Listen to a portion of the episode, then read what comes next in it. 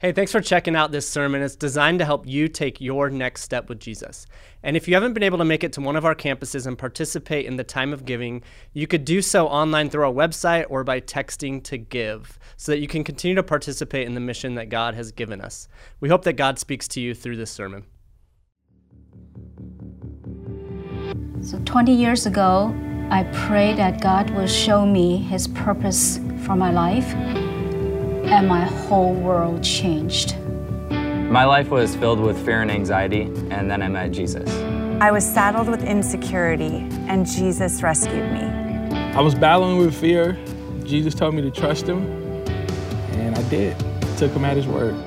I was filled with insecurity, and then I met Jesus, and he changed everything. Before I met Jesus, I was bullied and I had all these walls built up, and then Jesus came into my heart, and it changed everything the world was just me. There was nothing else around me. And then I met Jesus, and he changed my life. My name is Anthony. Uh, the way he changed my life uh, has been profound. Um, I was uh, broken, um, lost everything. Uh, I've known about him all my life, but I'd never found faith. And then I lost my family, my life in a day, and uh, found this church not too long after that. And ever since then, he's been in my life every day that I wake up. I, have been baptized, I've given myself to him, and every day I tell him that I give my will to him, and I have been blessed in all of it. And uh, it's been a, a beautiful trial. And through finding him, I've been blessed with uh, my family. I, I it's mending. It's not perfect, but there's mending there and there's hope. And I'm able to see the kids. And uh, he blessed me with a miracle I didn't expect. I found a brotherhood, a fellowship, and I was blessed with a vehicle when I had nothing. And it was just given to me for just out of kindness. So many things to list. I mean, this church has offered me so much. I've, I'm in need. They're there. Um, and it's it's growing, it's continuing, and every day I look forward to the miracle continuing and of being service, which I've been able to do now, and it's just been amazing. And I, I'm I'm blessed. I'm truly blessed. I couldn't imagine my life without God, without Jesus, without this church. I'm being reborn and renewed every day, and I'm grateful for it every day of my life.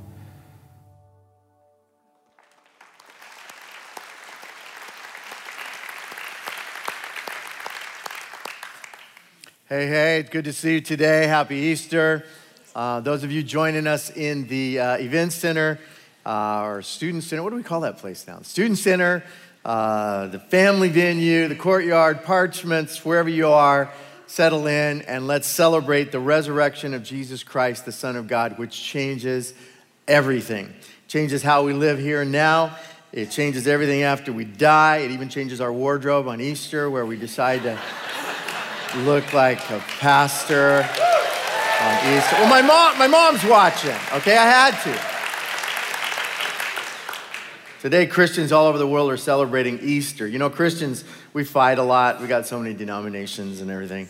And, uh, but on Easter, we all just put it away. And in every time zone all over the world, we celebrate the resurrection uh, of Jesus Christ. He died on a Friday and was alive again on a Sunday. His death was part of his plan to take uh, the sins of the world on his shoulders and then pay the penalty for those sins so we wouldn't have to. And his return from death on Sunday proved that it worked. And uh, had he not returned, I couldn't promise you the forgiveness of sin. I couldn't promise you eternal life. Uh, we would only have to wait until we died to, to see if he returned. But he returned, and his, his return was such a public event that no one questioned the resurrection of Christ until all those people who witnessed it had passed away, all their children had passed away, and all their grandchildren had passed away. And finally, somebody stepped up and said, Well, I don't know if it really happened. Uh, but until then, it was like you couldn't argue with all these people. Uh, many of them went to their deaths, uh, refusing to recant uh, the, the actual fact of the historical resurrection of Christ. And Easter is our celebration of Christ's victory on that day when he came out of the tomb. So it's great to be with you today. Last Sunday I was in Florida, uh, a little bit different service we were having then. Uh, let me just tell you, it was kind of a roller coaster week for me. That, that Monday, the Matson uh, family brought in uh, grandchild number five, uh, little, little Johnny Phoenix Matson there in Oakland, a little huge five pounds, 15 ounces. Uh, he's just a big guy, you know. Uh, and just so amazing. That was Monday. Then Tuesday morning, before dawn, my Uber driver was there to take me to the airport where I flew to Florida to hang out with dad and mom. And uh, their new normal has changed again. Uh, dad is living now in a memory, memory care facility, and mom is in her own little apartment. And as cute as that apartment is, she'd rather be with him. But this is the new normal, and this is what they have to uh, do now. And so every day, mom's with dad, and every night she goes home. And so I went and spent a week in that routine with them. On Sunday, we decided uh, to give him a break from the, the food there in the lunchroom.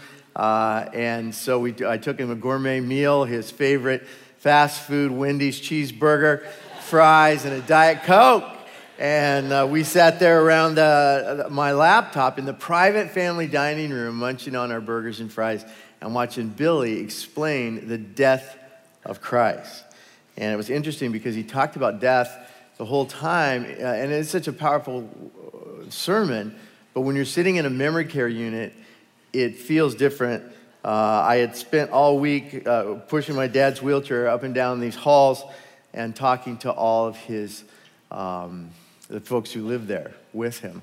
Uh, and, you know, he, he's in a beautiful place. He has a large private room with all, decorated with all his stuff, uh, his John Elway signed football, his favorite cap from Alcatraz, um, his picture of his mom uh, on a camel in front of the pyramids that he took with his old Instamatic. Uh, he's got everything there, uh, but life is really, um, well, it's not easy for him now. And it's really not easy for any of the folks there. A few rooms down the hall is a guy who also lived a full life, Jim, who worked for IBM, traveling the world, fixing their business machines before they were computers. Uh, across the hall is Glenn, a former commander, retired commander in the U.S. Navy, who at 18 volunteered to go uh, fight um, Hitler, and uh, now he's there. Uh, down the way is Betty, 1941 beauty queen, uh, and her pictures are still there. And so there's parts of this that are absolutely fabulous because you meet these people, but then when you try to talk to them about their memories, you realize why they're in memory care because uh, they really don't actually remember a whole lot of it. But their kids tell you about it when they come uh, to visit. Uh, but on the day when my dad couldn't remember who I was, uh, that was a hard day for me. And uh, it's already happened to my mom and uh, my sister, but it hadn't happened to me yet. And I thought for some reason I was special and I was winning my dad's memory lottery and took him all day to try to figure out who I was. And I went, I went back to the house just sobered and, you know, I just, I'm not there yet with uh, the Apostle Paul. You know, Paul, before he died, he was taunting death. 1 Corinthians 15, oh, death, where is your victory? Oh, death, where is your sting? He said. But I'm not there quite yet. It stings a lot, actually, uh, sobered with the inevitability not only of my father's death, but uh, I'm behind him by 25 years. And uh, so, you know, no matter if you're 87 or 27, death comes way too soon. And uh, when you're younger, you, you avoid these thoughts. But as we get older, you can't. And our own mortality uh, becomes more and more evident uh, because in the end, we all die. And most of us push back hard on that at some point with exercise and diet, uh, but then we just uh, die healthier. you know.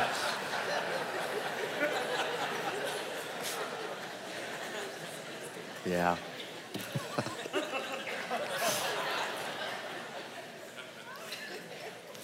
My dad doesn't fear death at all. Uh, he talks about heaven with a longing in his voice. His life has become so small now. And the, the, the, the, heaven that my dad preached about for 50 years is so expansive. He's a true believer, has been since he was a teenager. And he's the one that taught me that the death of Christ was a real event that had an effect on my life, and the resurrection of Christ was so that I could also have life. He believed it. Uh, he's the one that taught me that yes, death appeared to win on that Friday afternoon, but appearances can be deceiving uh, because the story doesn't end on Friday. But we're not on Friday today. We're on Sunday morning where uh, Christ's disciples woke up Sunday morning, not with the joy that you had in your heart, uh, but with uh, extreme uh, grief. And, you know, they woke up with, if you've ever lost a loved one, and you're sleeping, and in your sleep you're not remembering it, and then you wake up, and then you remember what, what life holds for you and how hard it is for you to get through a day while you're, you're grieving. That's how the disciples were. They were not only grieving, they were confused. Uh, they felt that Jesus was going to take them to another place, uh, kingdom wise, as far as Israel was concerned, and he was gone now. And he had cried out, It is finished from the Roman cross. And they would have even interpreted that statement wrong because the world had come crashing down around them. Uh, it would have been the most dark, hopeless Sunday morning of their life. Even though Isaiah had, had, had said that uh, uh, Messiah, you know, Isaiah describes a crucifixion in Isaiah 53, 700 years before uh, it happened, and, and hundreds of years before the Romans had taken this up as a way to execute people. Uh, John the Baptist had called Jesus the perfect Lamb of God, which takes away the sins of the world. And the only way that a lamb takes away the sins of the world is by being slain. Uh, Jesus himself had told them over and over when we get to Jerusalem this time, it's going to be hard. And I'm going to be arrested, and I will be uh, beaten, and I will be crucified. But I'll rise again on the third day. But now is the third day, and none of the disciples woke up saying, Well, it's the third day, so uh, it's going to get good from here. Um, they hadn't it just hadn't uh, registered. But soon it will. It's Sunday morning. The women are on the way to the tomb. Uh, they're going to uh, somehow get past that stone and take care of the body of Jesus and prepare it for, for, for, for burial there. And, uh, but when they arrived, the stone had been flung away like a, a, a, rock, a small rock. And uh, the, Jesus' body wasn't there. There were angels there. There was light emanating uh, from the tomb, and the angels told them, He's not here. He's risen, just like he said. Go tell the disciples. The women ran to tell the disciples. The disciples came, discovered that Jesus was not there. The disciples left. Mary Magdalene lingered, and as you know, she was the first one to speak to the risen Christ. Later that day, there was two men walking away from Jerusalem on the road to Emmaus. It's about seven miles from Jerusalem, and these were disciples of Christ that had spent Passover and were very aware of all that had happened. And they're walking along just in their grief, talking about all of it, trying to make sense of it, when a stranger joined them and started walking with them. The stranger was actually Jesus himself, but they didn't recognize him. He's walking and listening, and finally he says, What is it you guys are talking about? And they said, we're talking about Jesus of Nazareth that was crucified, and we, he was our, our leader, our rabbi. We thought he was the Messiah. We thought he was going to, to, to rescue Israel. And now he's dead, and then, then to add insult to injury, someone has taken his body. The women uh, were there at the tomb, the disciples were there, and his body is nowhere to be found. So we just, we just left town. Jesus stopped him and said, Man, you guys, uh, you guys need to read your Bibles. What are you talking about? Well, did, doesn't the, the scripture say that Messiah would suffer? Uh, I think, he, you know, this guy, Jesus, might be your Messiah. And they, they had, couldn't make any sense of what the stranger was saying. But when they got to Emmaus, it was uh, starting, it was late in the afternoon, and Jesus was going to go on to the next village. And they said, No, no, no, you, you stay with us. you, you won't make it before dark, and you shouldn't be out on the road. Uh, so he went in with them, and he was sharing a meal. And it says, as he broke the bread before the meal, they recognized him. It was the Lord Jesus, and he was alive. And just as soon as they recognized him, he disappeared. And they jumped up from that table, probably didn't even pay their bill. They just took off. And it says they ran all the way back to, to Jerusalem to find the disciples, to tell them. By the time they got back to Jerusalem, they found the disciples all gathered. But the disciples were not in a somber mood now. They were, they were excited. Uh, the, the women had seen Jesus. Uh, Peter had spoken to Jesus. It, it, it, was, it was becoming real to them. Jesus was alive. And they were all just kind of in this room having this, uh, sharing their, their experiences with the resurrected Christ when all of a sudden he was in their midst. He was standing there. Peace, he said, uh, which is crazy. Uh, they just, uh, what? He's here now. And uh, of course, the ones who hadn't seen him yet thought he was a ghost. So he had to convince them that he wasn't uh, a ghost. And then he started what became 40 days of explaining scriptures to them and re explaining everything that he had already taught them, now in context of the resurrection. And everything changed for these men and these women, like everything changes for us when we first see Jesus as the resurrected God, not as somebody that religion presents as a good moral figure or even a prophet, but, but as the very Son of God who died in our place and then rose again so that we could live. That's the thing, you know, Jesus not only lived, he, he lives. And there's a big difference between those words. Uh, he did live, but there are people who don't follow him that actually believe he was a historical figure. But the fact that he lives today, that's the crucial piece of the whole thing. That he died on a Friday and was very dead. And, at, before his death, even in Gethsemane, as we learned on Good Friday, he began to take the sins of the world on his shoulders, crying out, Father, if it's possible, let this cup pass from me. This is too hard. This is too much. God did not respond. And then the plan continued. And Jesus went to the cross with our sins but then, as he died, he took our sins to hell with him and he left them there. He rose again on a Sunday, opening the doorway for us, now cleansed from our sins, to enter into eternal life. His death not only paid the penalty for our sins, his return from death proved that he succeeded. If you could just get that sentence in your mind, you can explain to your relatives who are joining you later today who decided not to join you in church why it is you're so happy on Easter.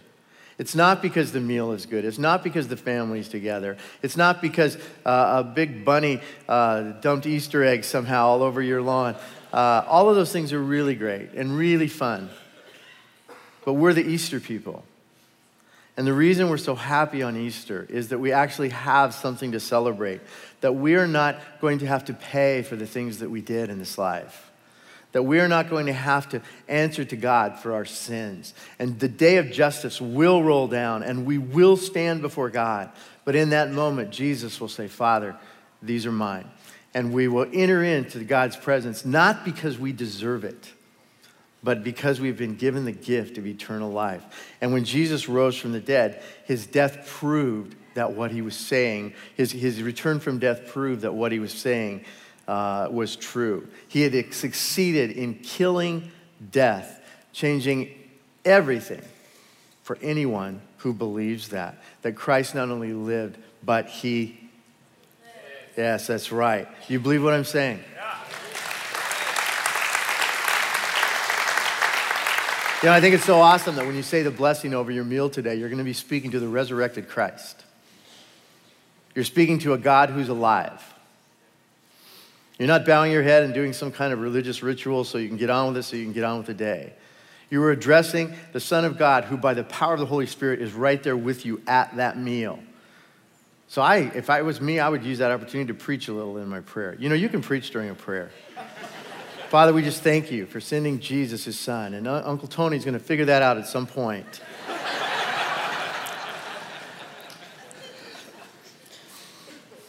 Our religion is Jesus. Our religion is a person. Christ Jesus himself, who promised he would suffer the penalty for our sin and die on our behalf and then return to life. And on that first Easter weekend, he kept his promise. And when he beat death, we beat death. The New Testament clearly teaches that if we will only place our faith in him, in who he is, and in what he did, we will be washed clean of the filth of sin and we will live eternally with him and we will gather with all those who have gone before us. My grandma Hannah is there. I can't wait to see her again. Uh, I can't wait to see uh, Brenda's dad, Ron, who's there with his mother, Grandma Rosie. I can't wait to see those who have gone before us. I can't wait to meet the Apostle Paul and Mary Magdalene and to see the face of my Lord Jesus. How do you feel about that? Is that exciting to you? How many of you lost loved ones in the last year or two and you know they're in heaven waiting for you? And how many of you are excited for Easter? The reality of Easter is you will see them again. Say that with me. We will see them again. Christians are Easter people. We're free from condemnation. We're already eternally alive. You know, that's the thing is we already have eternal life. We're not waiting for eternal life. We already have it. We're living in eternity right now. We base everything in this life on the fact that we've got nothing to lose. We are already eternal beings. We're already immortal. When his death secured our pardon and his resurrection gave us eternal life, it gave it to us now. And this changes everything for those who choose to believe. Paul writes about this in his letter to the Colossians when he says, when you were dead in your sins, God made you alive with Christ.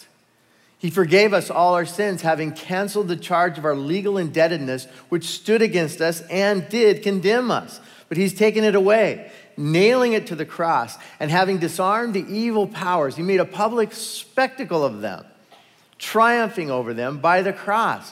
The very enemies of God, visible and invisible, were trying to make a public spectacle of Jesus himself. Roman crucifixion is designed to humiliate you as it kills you. But Jesus was already winning the battle as they were nailing him to the cross. And after suffering on our behalf, paying our much deserved penalty, he took it one step further. He killed death. Say that with me. He killed death. That's what he said to the Apostle John Fear not, I'm the first, I'm the last, and I'm the living one. Yeah, I died, and now I'm alive. I took the keys of death, what appeared to be a shameful death, a humiliating end for Jesus of Nazareth, was just the beginning as a battle was being fought and then won by Sunday morning. And in this battle, Jesus took the power of sin away from us. Jesus took the power of sin. Sin has no power over you. And temptation is still a very strong thing, even for Christians. And those of you who are new to the faith, one of the biggest surprises you have is that you're still tempted. You thought that was going to go away, didn't you? Well, it doesn't. Temptation is powerful and strong, and you will stumble from time to time. But Jesus actually has provided you a way through so that you don't have to sin anymore. But if you choose to make that mistake, now he's provided grace and forgiveness, and you go right back to that cross and you say, Jesus, I blew it and I'm sorry, and I confess that sin and I repent of that sin. And he says, That's all I needed to hear. I believe you. Now you need to believe me that you are forgiven and there is no condemnation, there is no shame, and do not let that accuser, the devil, bring you down, especially on Easter Sunday morning. You're saved. You're saved. You're saved.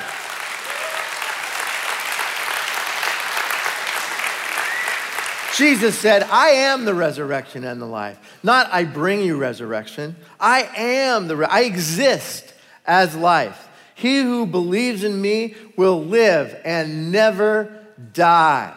You will never die. Your body will fail you at some point. It happens to all of us. But you will not even lose consciousness. Those around you will grieve and you will not because you will be entering into the presence of the only God in the only place where there is no sickness and no pain and no need for doctors and no need for, for psychiatrists and no need for anyone to put your life back together. You will be put back together by the eternal God, the great physician, the healer of our souls, the comforter of all people, and you will be with him eternally in a location where Satan is not permitted to tempt you or make you sick.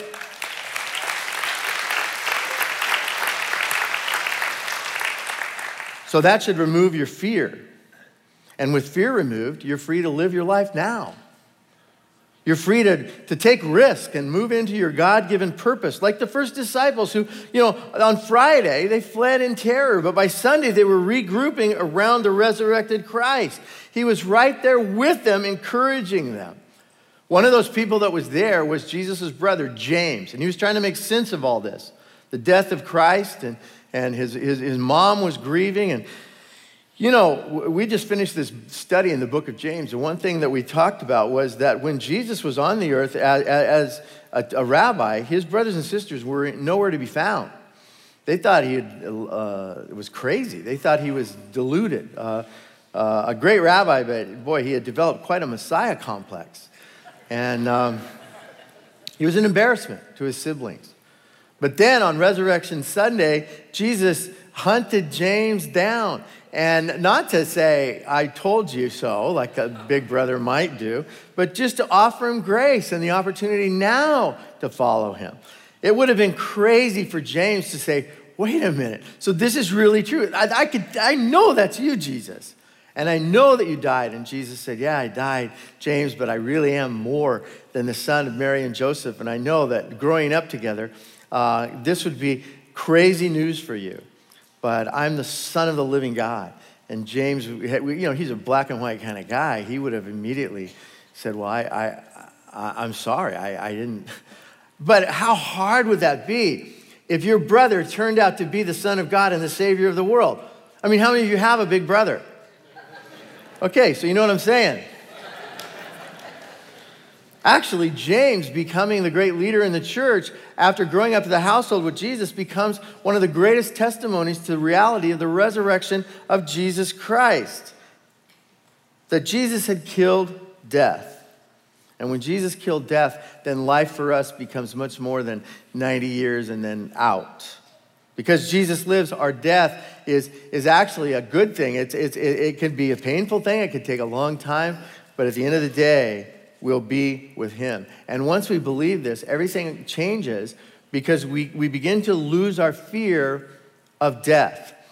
And, and, and you know, Jesus not only promised uh, life after death, he promised life after fear.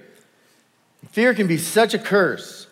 If it holds us back from really living our lives, from taking the risks we were destined to take by defeating death for us, Jesus has loved us perfectly. And perfect love casts out all fear. Freedom from the fear of death is freedom to really live. This changes everything because Jesus killed death. You can have a life that's better, just a life of constant playing it safe and risk aversion. You can really live. You can be changed like those original Christians were changed practically overnight. Uh, this little band of fearful Friday followers became powerful and unstoppable and really fearless. Remember, this was the same group then that later went out on the streets of Jerusalem and preached to the same crowd that had cried out, Crucify him, offering those very same people grace and forgiveness without fear of what those people would do to them. And you can become like them. When a, per- a person loses their fear of dying, they, they, they start to live. People, start living. You have permission to live today. You have permission to celebrate. You have permission to enter into the best life. You have permission to enter into joy and to stop worrying so much and stop being afraid you have permission to move forward into life. You have nothing to lose. Believe Jesus and live like you really believe that He promised you life after death and life before death. It was Jesus who said, I have come to give you an abundant and full life. And when he said that, he was thinking of you. That's what he wants from you. He was thinking of your daily life and how leaning into a resurrection mindset can really change how frantically we live this life. We live this life in a much more peaceful way because this life is just the beginning of life for us. So we don't have to, to, to, to, be worried. We don't have to grab. We don't have to, to, to step on other people on our way to the top. We can let others go first. We can, because we have all the time in the world. We are going to live until time is no more. So Christians can be the people that take their foot off the accelerator and say, I'm going to enjoy this moment right now as a gift from God. And that's why we celebrate Easter every year, just to remind us ourselves of this and to encourage each other. And there's one more reason we gather, and that is to challenge anyone at the edge of this pool to go ahead and jump in. Every Easter, people come who are, are still on that fence. And it's, it's a wonderful thing that you did. You came to church, and some of you have been here before, and you know what I'm about to do. I want to challenge you to make this Easter the Easter that you became a fully devoted follower of Jesus Christ instead of someone who's just kind of interested. What would you lose today if you joined us and begin to call yourself a believer? What if you said, from now on, I believe that the death of Christ was for me? I need someone to cover me on that day of justice in the end of all days. And I believe that the resurrection of Christ guarantees my eternal life. What if you'd made that decision to receive that? You know, Christ can roll away all your questions and all your fears and all your anxieties as easily as he rolled that stone away. You could celebrate Easter in a big way if you would stop resisting the Holy Spirit who drew you to this place in the first place. You could become a Christ follower today. Then you could celebrate what Paul wrote to the believers when he said to us, If God is for us, who's against us? Who can accuse us? Who can condemn us? We have Christ who is raised from death and is at the right hand of God, interceding for us. You know, who, who can separate us from the love of Christ? Paul says. Let me think. Can affliction, anguish, persecution, famine, nakedness, danger? No. In all these things, we are more than victorious through him who loved us. Uh, for I'm persuaded, he says, that not even death or life or angels or rulers or things present or things to come or hostile powers or any other created thing will have the power to separate us from the love of God that is in Christ Jesus our Lord. You know, Christ did everything but make the decision for you. Christ did all the heavy lifting. All you have to do is tell yourself to stop resisting Him and enter into eternal life. It's crazy that people come right up to this offer and then reject it. Maybe they don't trust it, maybe, and the, the, for whatever reason. And uh, I'm not saying you're crazy, I'm saying it's crazy. You're just being dumb.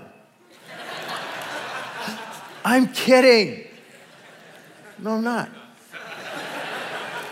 But it's true every year, and it's been happening all weekend. Every year, people come to, to our services. And some of them don't know the appeal that I'm going to make, but a lot of them are hoping that I will make this appeal where I will allow you to stand in public and give you the opportunity to stand for people to, around you to, to support your decision where you say publicly, I've decided to follow Christ. For some of you, it's because you used to follow after Christ, but you've, you, you, you became uh, what the Bible calls a prodigal.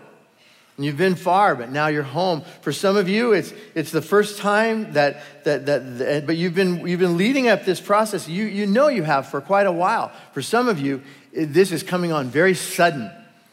And but what you're feeling is, is the, the, the conviction of the Holy Spirit that you need to let God make things right between you and Him. There is nothing you can do to make things right between you and God except receive what He already did for you. And we're going to give you that opportunity now. Christians, let's join hands and let's pray for those that are about to stand.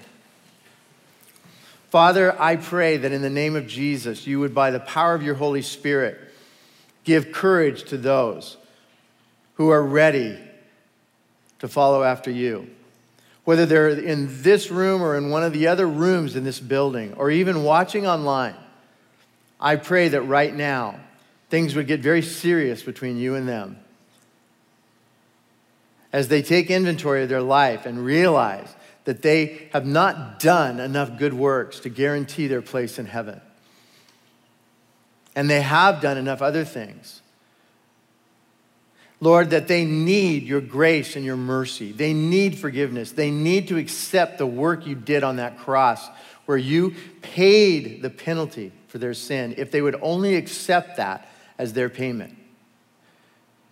Lord, I pray for all of us to, to, to truly believe that your resurrection, your defeat of death, means that we have defeated death so that we can enter into life even now. But Lord, not everyone receives eternal life. The Bible is very clear that it has to be believed, it has to be received, it has to be confessed. So, for those now that are getting ready to publicly confess their faith in Jesus Christ and enter into the body of Christ, give them a boldness to stand for you in Christ's name. And everyone shouted, all right, it's time. If there are any of you that are here that want to make a public confession of faith by standing, this is your opportunity. Stand up and tell this group of people that you've decided to follow Jesus. Let's see who you are.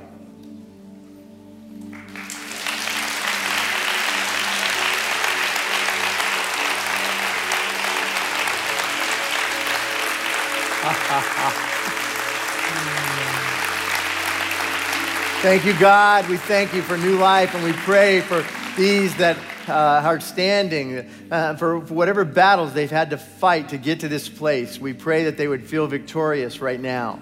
And Lord, for those that are prodigals that have come home, help them to feel welcome, not judged, not condemned. Not that they have to work their way back, but all they have to do is walk in. And there you are with a ring and a robe and a, and a feast for them. And Father, we pray for those that, that this is the first time they've ever experienced anything like this. And here they are, they've, they've stood in this room, and now it's, they need to be discipled and, and cared for. Some of them will have to walk away from influences that are bad, and that even includes some people that are not good for them right now. There may be loneliness attached to that. We pray, Lord, that we would be a welcoming and warm family, that we would come around them with all the resources that we have in you. Go with us all now into our Easter celebrations. And Lord, help us to lead the way by sharing why it is we're so happy. What is giving us this joy at Easter is the death and resurrection of your only Son, Jesus Christ. And all God's people said, Amen. Amen.